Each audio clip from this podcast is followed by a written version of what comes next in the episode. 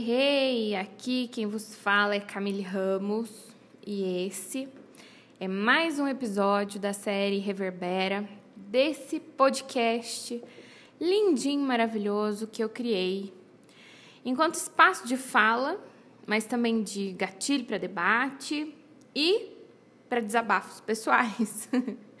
Sim, querido ouvinte, que está aí me acompanhando. Obrigada por estar ouvindo. E esse espaço para os meus desabafos é um espaço raro. Considero assim, raro. São, é difícil encontrar esses lugares de escuta, né? Então, esse lugar do podcast, para mim, ele é muito simbólico, muito importante, porque eu posso falar do que eu quiser, sem medo, sem julgamento. E a vantagem de falar por aqui é que eu sei que vai, você vai ouvir depois. Então você tem, você está interessado em me ouvir, né? Então eu agradeço a quem tem me acompanhado até aqui, principalmente porque eu não acho que o meu discurso e as minhas provocações, os temas, né, que eu venho trazendo aqui no, no podcast, tanto dos devocionais quanto aqui do Reverbera, não são assuntos agradáveis, não são temas, como se diz, purpurinados, assim, né? Doces. É, eu estou falando das minhas angústias, eu estou falando dos meus desafios. E é disso que eu preciso falar, por isso eu criei esse espaço. E o meu desejo é provocar em você uma humanidade, por assim dizer, humana. Não doce nem purpurinada, mas uma humanidade não não fria. E por isso que as angústias me provocam, elas me inquietam e é delas que eu falo e é a partir delas que eu te provoco. É, andei sumida por esses tempos, né? E isso faz parte de mim. Né? Eu preciso do silêncio às vezes para conseguir me organizar, para conseguir é, encarar essas angústias. E esse tempo aí, sumidinha, foi em nome desse silêncio que produz e que organiza também. Mas hoje eu quero falar de uma angústia que normalmente eu só compartilho com o meu analista, mas eu quero compartilhar com você enquanto provocação, que é sobre esse ato mesmo de escutar, de ouvir o outro, sabe? escutar o outro para além para além da capacidade de processamento do som, é, é esse processamento orgânico do nosso cérebro de processar o, o som, processar a língua. É, quero falar dessa capacidade de ouvir o outro enquanto um meio de conexão humana que, que só acontece pelo fato de que tem um que fala e tem outro que escuta. E é essa escuta que vai delimitar quem eu sou, quem você é e o que nós somos.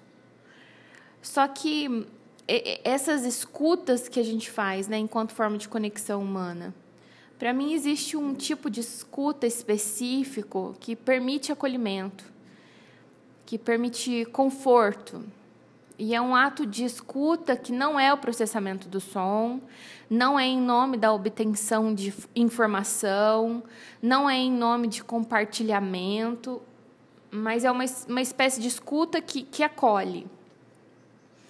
E raros são esses lugares que eu achei esse tipo de escuta. Raríssimos, inclusive. E, e, em algum momento da sua vida você já deve ter se sentido assim, tipo, no meio de uma conversa, você percebe que ninguém está realmente te ouvindo, ou que ninguém realmente está interessado em te ouvir, interessado em saber daquilo que você está falando, o que é um saco, porque às vezes a gente está tão tomado por um assunto ou por uma situação e a gente quer muito falar daquilo para alguém.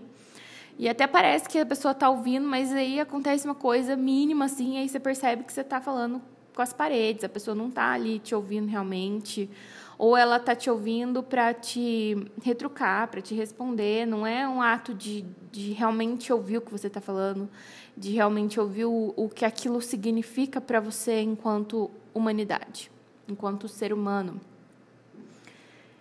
E às vezes a gente acaba, é, pelo menos comigo, a gente acaba discutindo coisas, querendo se fazer ouvido, que às vezes fica calorado ali no momento e você passa a falar mais alto, mais impositivo para ser escutado. E se não tiver disponibilidade da pessoa te ouvir, vão ser duas pessoas gritando sem o menor interesse de acolher o que a outra está dizendo. E por acolher, né, entenda que eu estou falando de receber essa essa fala, receber essa angústia, receber esse discurso sem julgamento, sem moralismo, sem o politicamente correto. É ouvir o que é falado sem querer retrucar com, com o que você tem de pré-definido, de preconceitos, ou sem querer. É você conseguir ouvir sem querer dizer o que você pensa, o que você faria com aquilo que o outro está te contando. Porque é o outro que vive, é o outro que sente. Então, essa escuta que acolhe é entender que é o outro que vive, é o outro que sente, você fazer essa escuta desse lugar, de que é do outro aquilo que está sendo dito. E são raríssimas as pessoas que já me escutaram assim. Em algumas situações, eu consegui meio que construir esse lugar de escuta, sabe? De, de chamar a pessoa que eu amo e falar: olha, é, eu estou te falando isso, mas eu quero que você me escute entendendo que eu estou falando de mim, que eu preciso falar disso com alguém. Eu só preciso que você me escute e, e procure, no mínimo, compreender. E se não compreender, eu só preciso do teu silêncio. Eu não preciso do teu julgamento. Eu não preciso da tua, do teu pitaco, vamos dizer assim. E funcionou, sabe? Eu consegui construir esse lugar de escuta com alguns próximos. E já em outras situações eu fui acolhida porque eu acho que essas pessoas que me acolheram assim também, também valorizam esse tipo de acolhimento. Obviamente que eu não preciso nem dizer, né, que a escuta psicanalítica ela passa por esse lugar, mas ela não habita. Mas ela passa por esse lugar. É, mas não estou falando da escuta psicanalítica, né? Minha escuta lá com, com o meu analista é outra. Essa que eu estou falando, ela se dá mesmo no, nos lugares de convivência com outros seres humanos, é um lugar de, de, de relacionamento. E.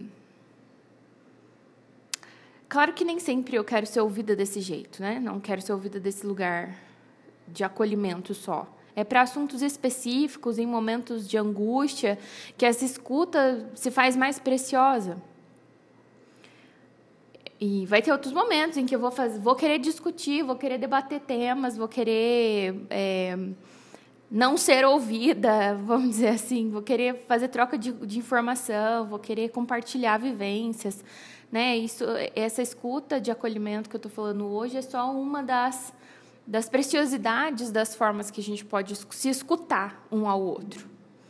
Mas eu queria te provocar hoje a praticar esse tipo de escuta, não é, não ouvir os que, tão, que são seus próximos partindo só dos seus pressupostos, porque isso dá muito mal entendido.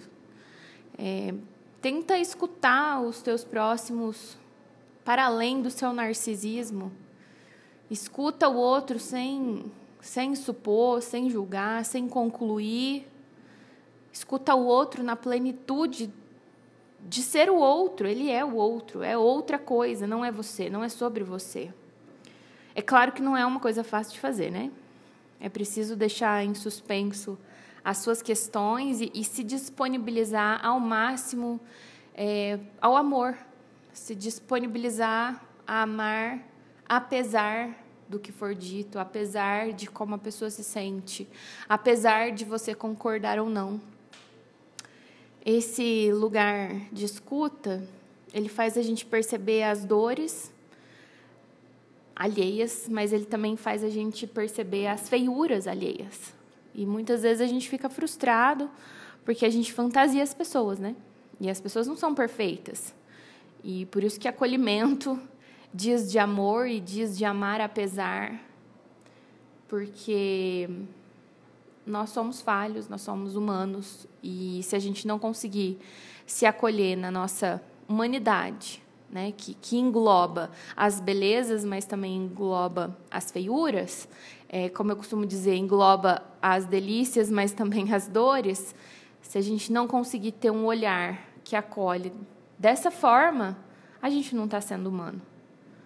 A gente está buscando relacionamentos rasos em nome de uma de um relacionamento não é relacionamento, né?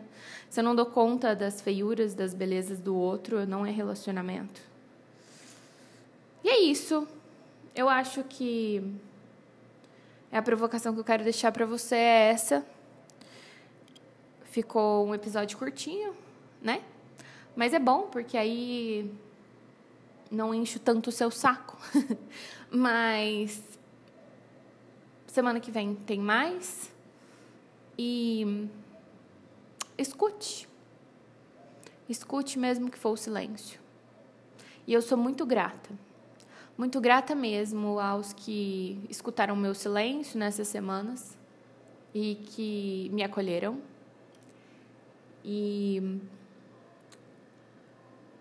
eu sou muito grata ao meu analista e sou muito grata por poder compartilhar dessa provocação com você e eu continuo apostando na humanidade, em que ela pode ser mais humana, com suas dores e delícias, com as suas belezas e feiuras.